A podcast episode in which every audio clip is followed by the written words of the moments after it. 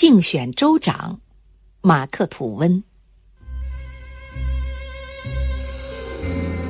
几个月以前，我被提名为独立党的纽约州州长候选人，与斯图阿特·伍德福先生和约翰·霍夫曼先生竞选。我总觉得，我有一个显著的长处胜过这两位先生，那就是。声望还好，从报纸上很容易看出，吉令他们曾经知道保持名誉的好处，那个时候也已经过去了。近几年来，他们显然对各式各样可耻的罪行都习以为常了，但是。正当我还在赞美自己的长处，并暗自因此得意的时候，却有一股不愉快的、浑浊潜流，搅浑我那快乐心情的深处。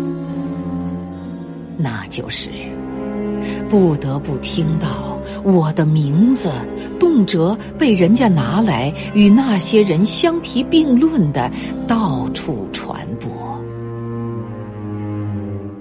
我心里越来越烦乱，后来我就写信给我的祖母报告这桩事情。他的信回得又快又干脆。他说：“你生平从来没有干过一桩可羞的事情，从来没有。你看看报纸吧，你看一看，要明白。”伍德福和霍夫曼这两位先生是一种什么人物？然后想一想，你是否情愿把自己降到他们的水平，和他们公开竞选？我也正是这么想呀。那天晚上，我片刻也没有睡着。可是。事已至此，我究竟无法撒手了。我已经完全卷入了漩涡，不得不继续这场斗争。早餐时，我无精打采的看着报纸，忽然发现下面这么一段。老实说，我从来没有那么吃惊过。伪证罪。马克·吐温先生现在既然在大众面前当了州长候选人，他也许会赏个面子，说明一下他怎么会在一八六三年在交趾支那瓦卡瓦克被三十四个证人证明犯了伪证罪。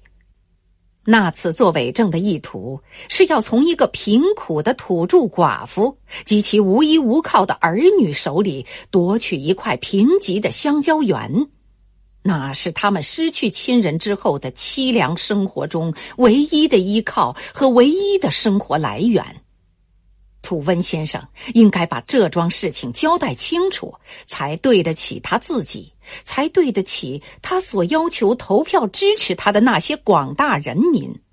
他是否会照办呢？我觉得，我简直诧异的要爆炸了！这样残酷无情的污蔑。我一辈子连见也没有见过交趾支那，瓦卡瓦克，我连听也没有听说过。至于香蕉园，我简直就不知道它和一只袋鼠有什么区别。我真不知道怎么办才好，我简直弄得神经错乱，不知所措。我只好把那一天混过去，根本就没有采取任何步骤。第二天早上，同一报纸上登着这么一条，别的什么也没有。耐人寻味，大家都会注意到。土温先生对于那桩交趾支那的伪证案保持缄默，似有隐衷。从此以后，在竞选运动其中，这个报纸一提到我，唯一的称呼就始终是“无耻的伪证制造者”土温。其次是《新闻报》，上面登着这么一段：“敬请说明。”新任州长竞选人可否将下述事实，经过向本市若干迫切等待着给他投票的市民赐予说明，以示群疑？他在蒙大拿的时候，和他同住在一间小房子里的伙伴们，时常遗失一些小小的贵重物品。后来，这些东西通通在土温先生身上，或是他的皮箱。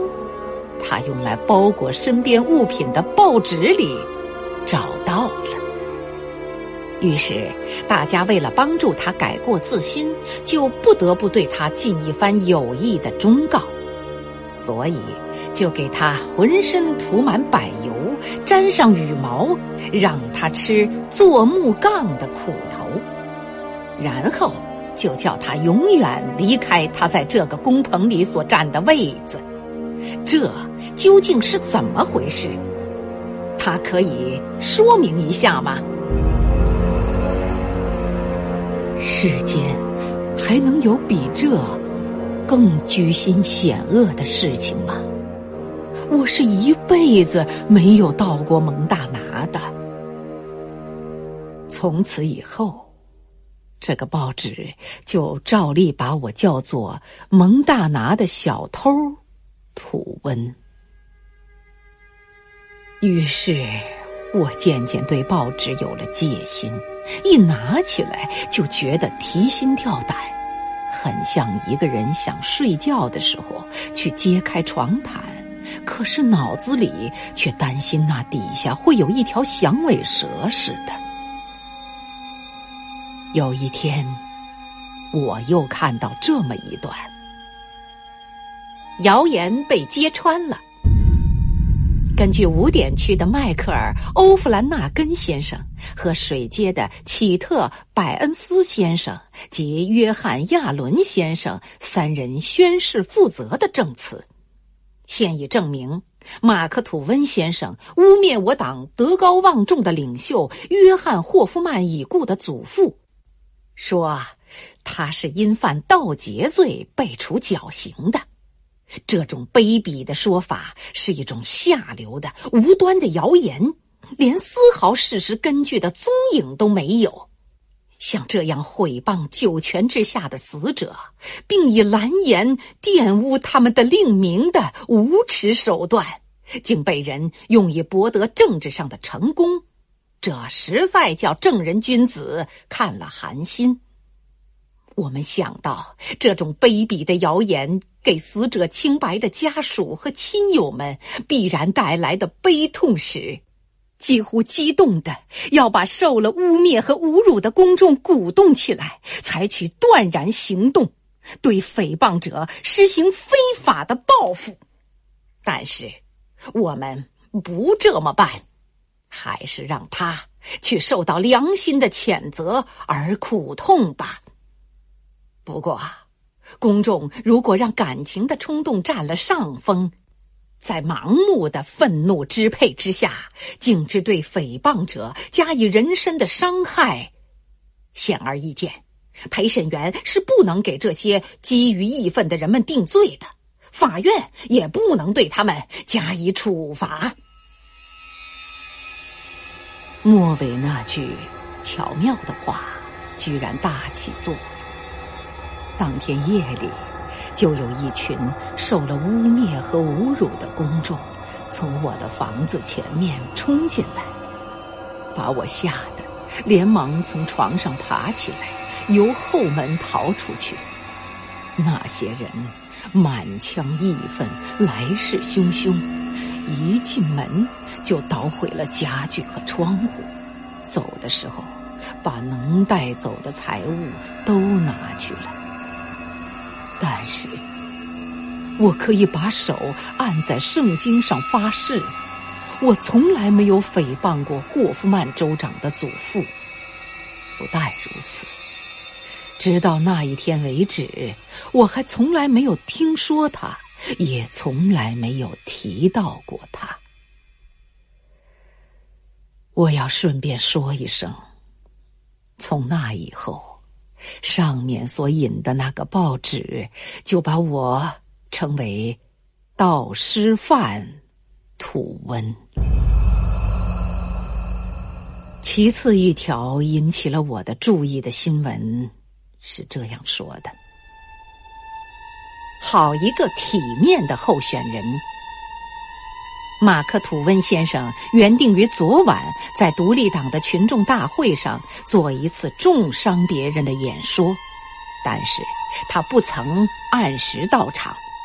他的医生打来了一个电报，说他被一辆狂奔的马车撞倒了。腿上两处受伤，伤者在床上躺着，非常苦痛。如此这般，还编了一大堆这类的谎话。独立党党员们极力要把这种卑鄙的托辞信以为真，故意假装着不知道他们所提名为候选人的这个花天酒地的家伙之所以没有来的真正原因。昨晚上。分明有人看见一个人醉得不成样子，一歪一倒的走进土温先生住的旅馆。独立党党员们有不容推卸的义务，应该赶快证明这个醉鬼并非马克·吐温本人。我们终于把他们难住了。这件事情是不容避而不谈的。人民的呼声响雷似的要求回答：那个人究竟是谁？当真把我的名字牵连到这个不名誉的嫌疑上面，一时实在令人难以置信，绝对难以置信。我已经整整三年没有尝过麦酒。啤酒、葡萄酒，或是任何一种酒了。现在，我说起当初看到自己在那个报纸的下一期上，被人确信的加上“酒疯子土温先生”的混名，竟能毫不感到苦恼。虽然明知那个报纸会要坚持不变的继续这样称呼我。一直到底，这就足见当时的环境对我起了多大的作用。这时候，匿名信逐渐成为我所收到的邮件中的重要部分。普通的方式是这样的：被你从你的公馆门口一脚踢开的那个讨钱的老太婆。现在怎么样了？爱管闲事的人气，还有这样的，你干的事情有些是除了我一人而外谁也不知道的。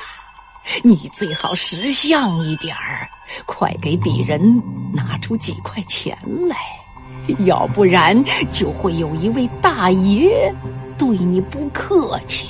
在报纸上给你过不去，随你猜，敬起。大致的意思总是这样。如果需要的话，我可以继续举出许多例子，直到读者发腻为止。不久，共和党的主要报纸又给我判了罪。大规模的贿赂行为，而民主党的权威报纸，则将一桩大肆渲染的讹诈案硬栽到我头上。就是这样，我又获得了两个称号：肮脏的舞弊分子土温和可恶的讹诈者土温。这时候，舆论鼎沸，叫我答复对我提出的那一切可怕的控诉，以致我们党里的主笔和领袖们都说，我如果再保持缄默，那就会使我在政治上垮，好像是要使控诉更加显得有劲儿似的。就在第二天，有一家报纸上又登出了下面这么一段。注意这个角色，独立党的候选人还在保持缄默，因为他根本不敢说话。一切对他的指控，通通充分证实了他自己那种等于招供的缄默态度，已经一再承认了这些罪状。现在他是永远也不能翻供了。独立党党员们。请看你们这位候选人，请看这位声名狼藉的伪证犯，这位蒙大拿的小偷，这位盗尸犯。仔细看看你们这位酒疯症的化身，你们这个肮脏的舞弊分子，这个可恶的讹诈专家。睁开眼睛，盯住他，把他仔细打量一番，然后再打定主意。像这么一个败类，他犯了滔天罪行，获得了一大串晦气的头衔，而不敢张嘴否认任何一个。你们是否可以把你们的规规矩矩的选票投给他？要想摆脱这种攻击，简直没有办法。所以，在深感羞辱之余，我准备要答复那一大堆无稽的指控和那些下流而恶毒的谣言。可是，我始终没完成这个工作，因为就在第二天早上，又有一个报纸登出一个新的恐怖事件，再度的恶意重伤。严厉的控诉我烧毁了一个疯人院，连里面所有的病人也给烧死了，为的是他妨碍了我的住宅的视线。这可使我陷入了恐慌的境地。然后又来了一个控诉，说我曾经为了夺取我的叔父的财产而把他毒死了。并提出紧急的要求，要挖开坟墓验尸。这简直把我吓得几乎要发疯。